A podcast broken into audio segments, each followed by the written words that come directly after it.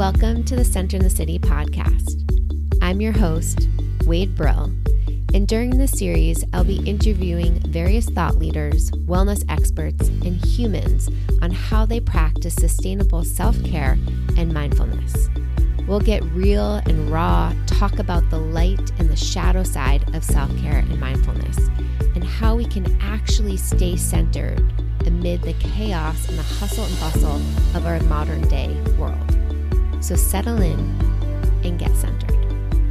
This podcast episode is brought to you by Centered in the City, a virtual on demand self care and mindfulness platform with over 200 different meditations, journaling prompts, nourishing recipes, and Pilates flows, all designed to support you feeling calm, focused, and energized as you live your life in this modern day world. For more information, head on over to centeredinthecity.org and claim your seven day free trial. Welcome back to the Centered in the City podcast. Thank you so much for being here. Today, we're going to explore how to deal with expectations, ah, which can be such a bitch.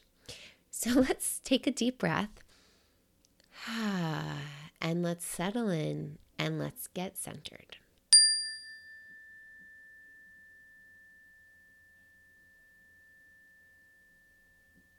Today, I want to discuss the impact of creating expectations and just knowing that we have expectations, I think, is the first step.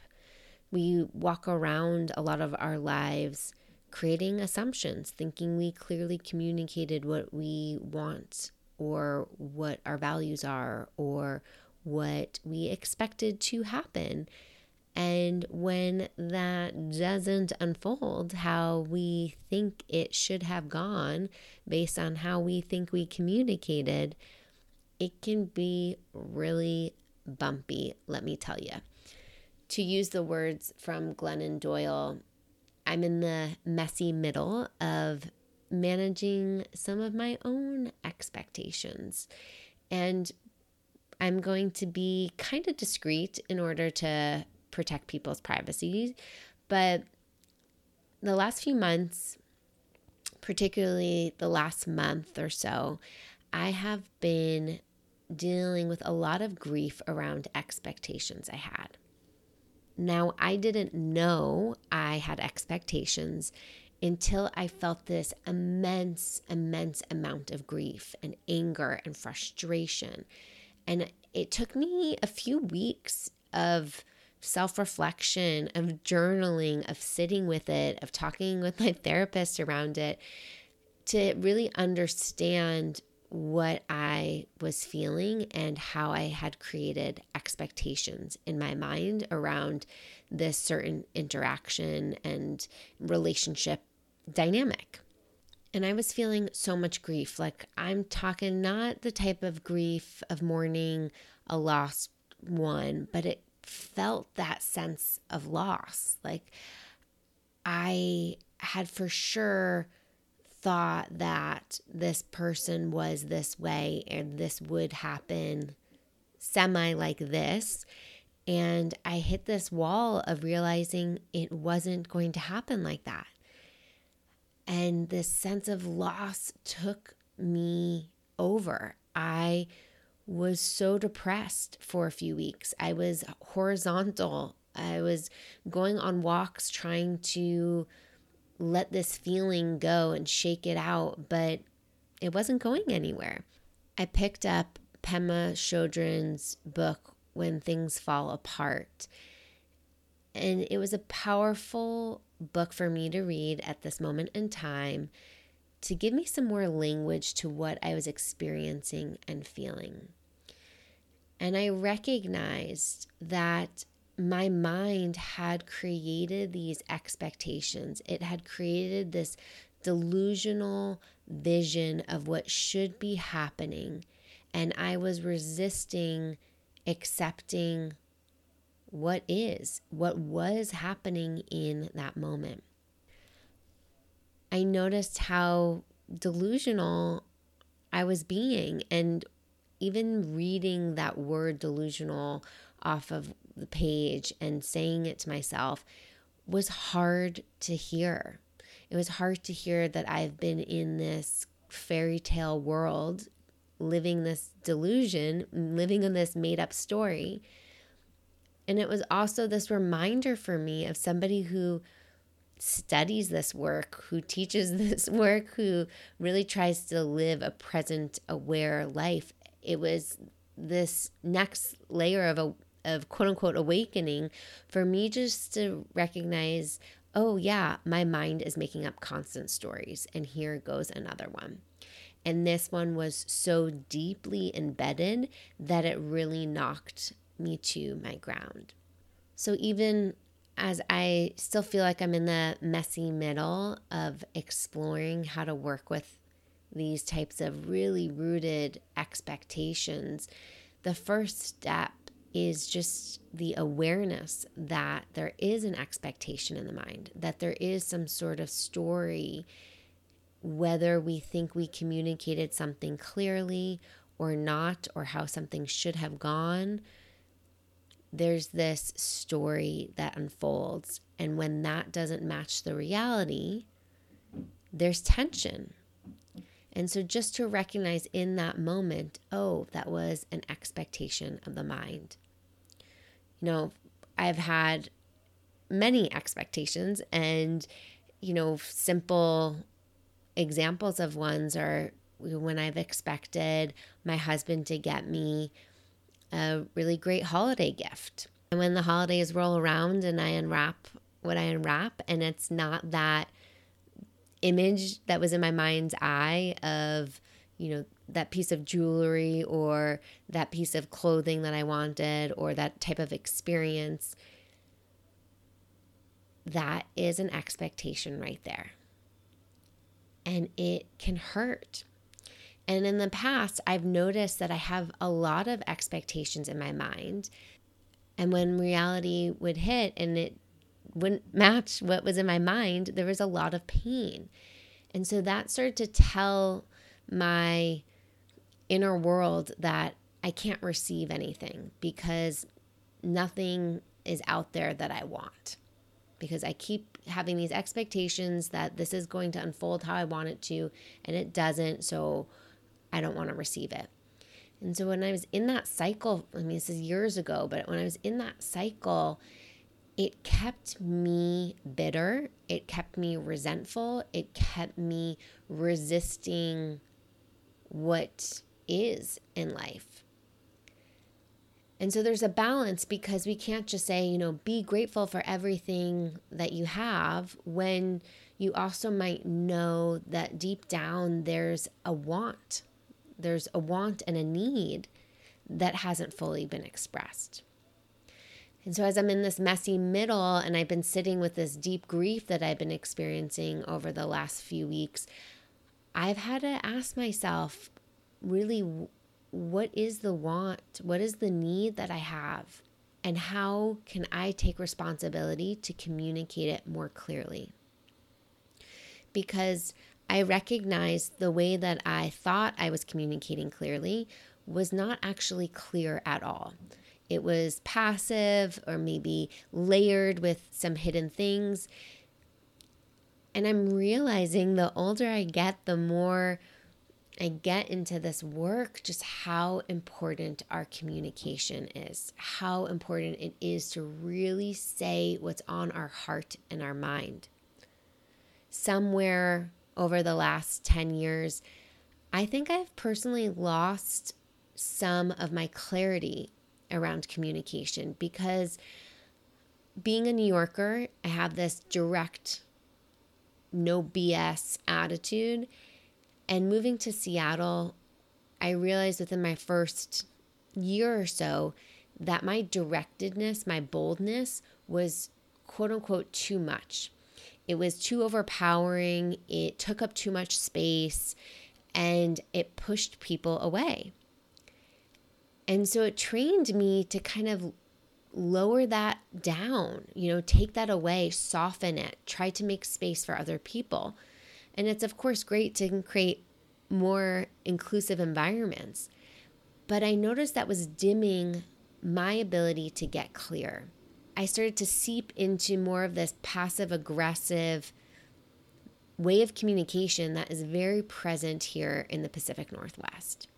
And so, sitting with that over the last decade, and then recognizing this grief that I immensely felt this last month or so, I looked at myself in the figurative mirror and asked myself, this is an opportunity to get clearer with communication. Because if I am not clearly communicating, I cannot expect my needs to be met. And if my needs are being met, I can't blame others. I have to really take that personal responsibility and look inwards at what can I be doing? How can I show up more clear and intentional and in alignment with myself? So, to recap so far, we want to one, be able to recognize that there is an expectation in the mind's eye, an expectation that something is going to happen in the future. And if you are perfectionists or recovering perfectionists like me, you recognize you have really high expectations of others and of self. And when those don't unfold as the mind created it, we can get really critical and it can create a lot of tension and suffering. So that's the first step, right? To notice that there's expectations. The second step is to then go deeper and explore what's the need underneath the expectation? Like, what's really trying to be communicated under that expectation? Like, get to that root need. Is it safety? Is it a sense of connection? Is it a sense of love? Is it trust? Like, whatever that is for you, getting really clear on that deeper root need. And then the third step is to get clear, clear with yourself and clear with whoever you are trying to communicate with. And explore how can you speak from that need, not from maybe the superficial words, but really communicate from your deeper need.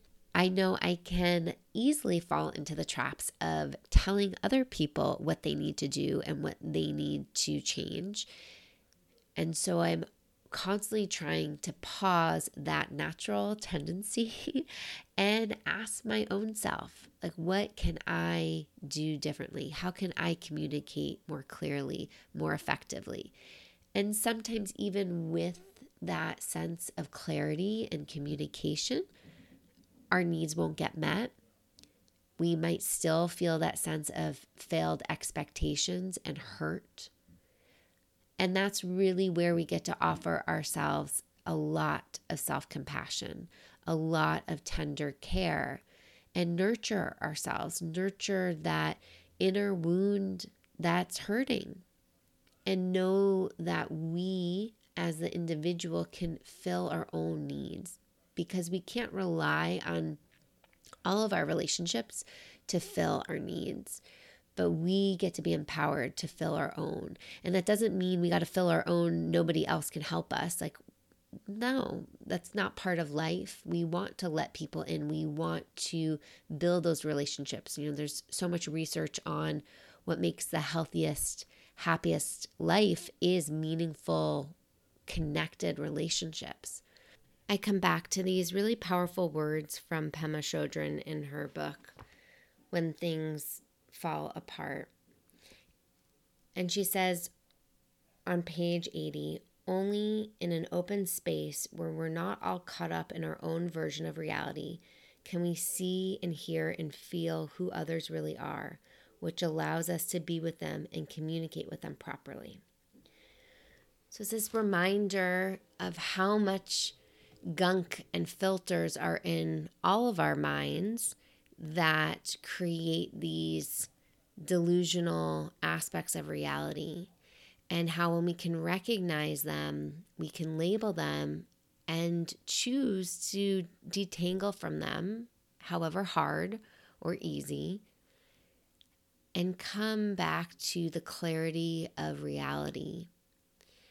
And if we can all live a little bit more from that place of present reality and not allow our emotional and mental gunk to filter the lenses in which we see and interact the world, how much more connected we can truly be with one another. And I know this sounds really utopian and beautiful, but when I read these words, it gives my mind and heart hope. It helps me feel hopeful and it gives me this drive to continue to strengthen my mindfulness muscles, to work on my mental health so that I can be more present and clear and not let the gunk of my wounds or the expectations or the shoulds or my emotions filter the reality in the present moment. Because I truly want to be connected to my relationships. I want to be present and in reality with them. I hope this exploration is helpful for you in your life, wherever you are on the journey, maybe in the messy middle with me, maybe just noticing that you're experiencing expectations, or maybe you're over the hump someplace and know even more than I'm sharing in this moment. So, thank you for being here as always. I'd love to hear what's resonating with you. If this episode touches a place in your heart, send me a message on Instagram at One Wade, share it with a friend, and let's support each other being present so that we can all more deeply connect without our shit. so, if you're looking for not only inspiration on holistic practices of how you get to connect inwards, but if you're also looking for ways to build mindfulness based rituals in your life, then check us out at centeredinthecity.org. Sign up for your seven day free trial. Explore what it feels like to have a platform that gets to be your centered space when the world feels really chaotic, that you get to pause and turn inwards to take care and connect to yourself. Thanks so much for being here.